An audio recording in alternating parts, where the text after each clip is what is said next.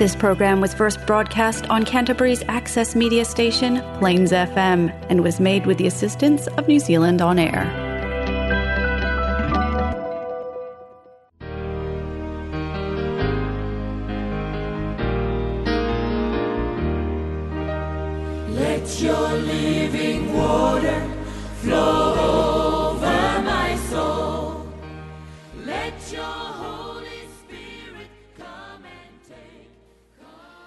Welcome, welcome, welcome, dear listeners, to another episode of Living Scriptures and our fourth uh, series of the title Facing Your Giants.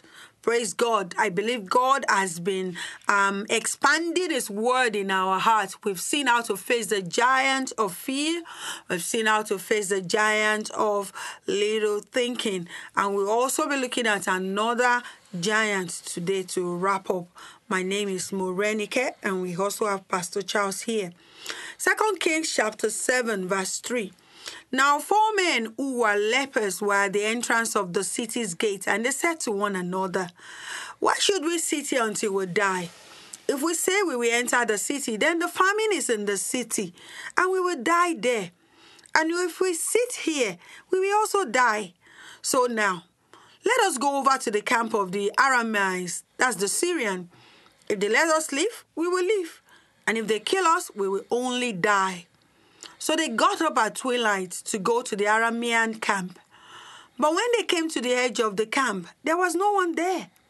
For the Lord had caused the Aramean army to hear the sound of the chariots and the sound of horses, the sound of a great army.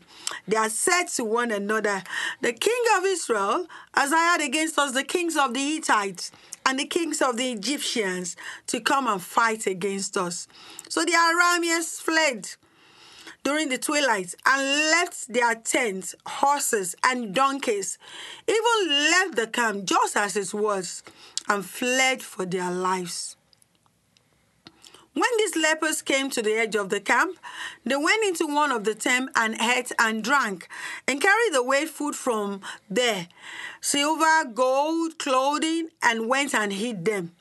Then they went back again and entered another tent and carried some valuable things from there also and went and hid them. Then they said one to another, We're not doing the right thing. This is a day of good news, yet we are keeping silence. If we wait until the morning light, some punishment for not reporting this now will come to us. So now, let us go and tell the king's household. And so the fourth series today is facing the giant of indecision. Come on, Jehovah, say it. Jehovah, you Say it. I trust In you. Welcome back. Thanks, Morenike. So today we are concluding this series of teachings, and I want to believe that you have been blessed and transformed. The presence of a giant paralyzes us, and the fears causes us stalemates. Little thinking, on the other hand, results in either no action or control actions. So do they want to deal with the giant of idleness, inactivity, or indecision? In 2 Kings chapter 7, verse 3.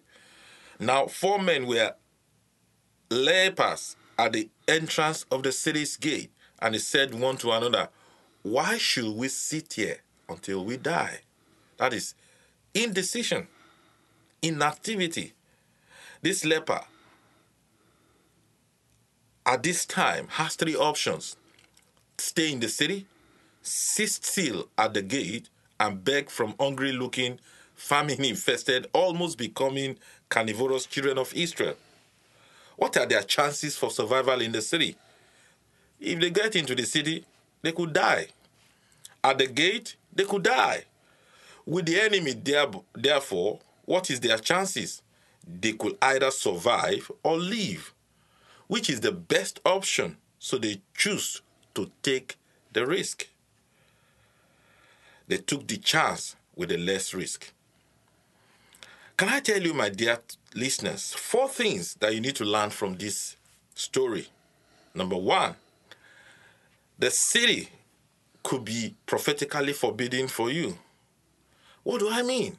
The city is the starting point or previous place for the people with leprosy. It is in between the next place and the current place. The city is going backward for them. So when you have the problem of indecision, going backward is not a good option. If you have been a believer in the past, you've been going to church, reading the Bible, backsliding from the faith, reversing into unbelief and prayerlessness is not the best way f- to face and conquer your giants. The Bible tells us that no man, having put his hand on the plow and looking back, is fit for the kingdom of God. Number two, sitting still is also disallowed. Once again, this is a prophetic statement. Sitting still is a friend to failure. Sitting still is idleness and indecision. And they are the greatest enemy to our progress in life. I hope you still remember the procrastination. That procrastination is a grave that buries golden opportunities. And someone defined poor people, P O O R, as people overlooking opportunities repeatedly. So, last but not the least, not every lost opportunity you need to know can be recovered or regained except by divine help. The prodigal uh, son lost all his wealth, even though he gained his father's love back, but he never got the wealth back. So, my dear friends, face the giants of indecision today. I trust. I trust. Come on. Welcome back. Facing your giants of indecision. In 2 Kings chapter 7, verse 3. Now four men were lepers were at the entrance of the city's gate, and they said one to another, Why should we sit here until we die? Number three, you can either stand still, falling into the enemy's camp, or go forward. It's a matter of fact, in Exodus chapter 14, verse 15, we were told, God said to the children of Israel, Why stand ye still and cry unto me? Go forward. God's will for the people with leprosy is to fall into the host, that is, get into the city of the enemy. God's will for the children of Israel is not to stand still, is but to be ready to go forward. God is challenging you today. Do something every day in the direction of your calling. Do every something every day in the direction of your purpose or your future dreams and visions. Otherwise, you will soon discover that the future has started before you even discover of it. John Wesley traveled 250 miles on horseback, averaging 20 miles a day for 40 years, preached 4,000 sermons, produced 400 books, knew 10 languages. At 83, he was annoyed that he could not write more than 15 hours a day without hurting his eyes. At 86, he was ashamed he could not preach more than twice a day. He complained in his diary that there was an increasing tendency to lie in bed until 5:30 in the morning. I want to tell someone today listening to me, do not just stand idle. Do something about your life and future. Don't depend on welfare alone. Go forward. Look for a job. There is more to life than marriage, than food, than sex, and making babies. May God help us in the name of Jesus. Facing your giants in the season.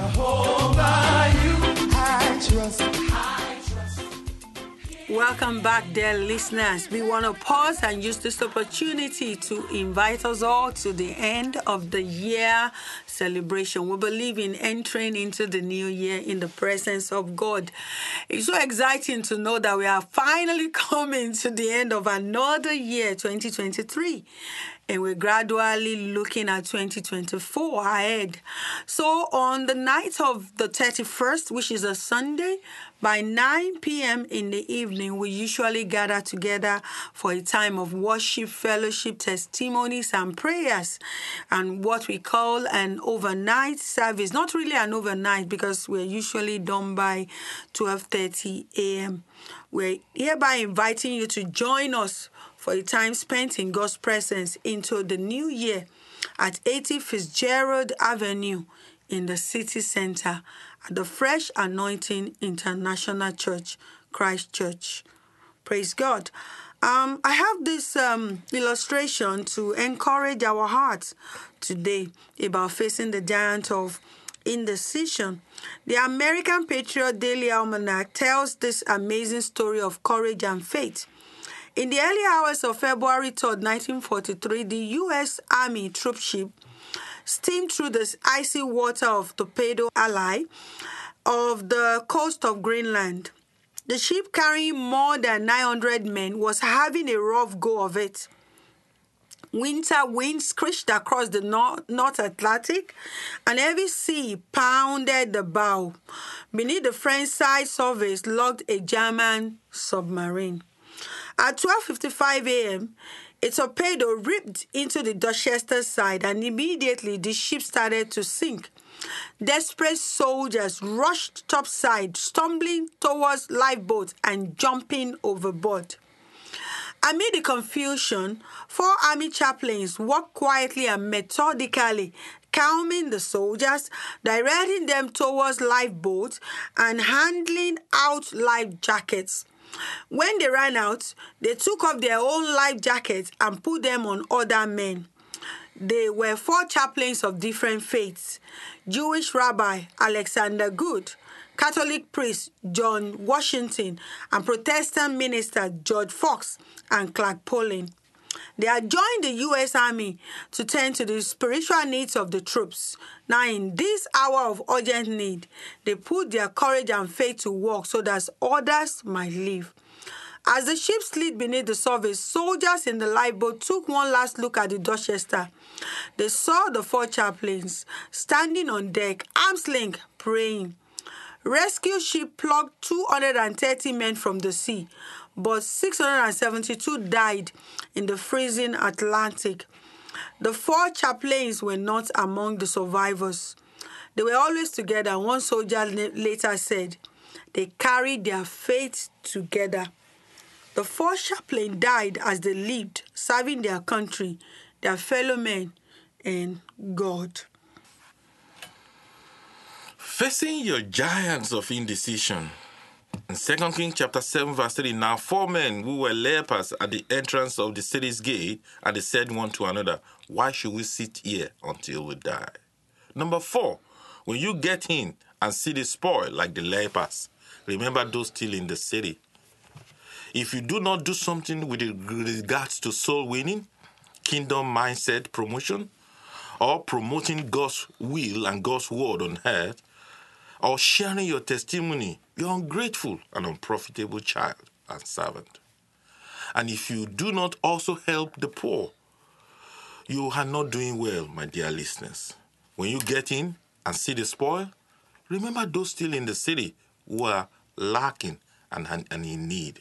We never like to close this broadcast without giving you the opportunity to become a son and a daughter of God if you are yet to be one. In John Gospel chapter 1 verse 12, we're told, as many as receive him, to them give you power to become the sons of God. If you like to take that bold step today, why don't you put your hand to your chest quietly and say, Lord Jesus, I believe you are the Son of God. Thank you for dying on the cross for my sins. Please forgive my sins and give me the gift of eternal life. I ask you into my heart and I ask you into my life. I ask you to be my Lord and Savior. Promise to serve you always. In Jesus' name. Amen.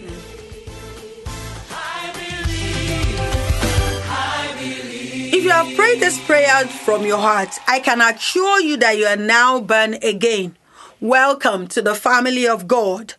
Join us this morning at Fresh Anointing International Church, 80 Fitzgerald Avenue, City Center in Christchurch by 10 a.m. for a life transforming service and prayers if you need one.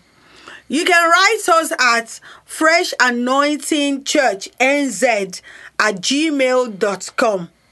Please tell us about your testimony, and you can also ask us a question about today's subject or previous episode.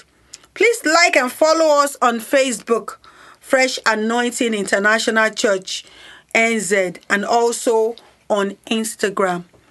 This program was brought to you by the gospel theme of the Fresh Anointing International Church, Christchurch. God bless you. Let your living water flow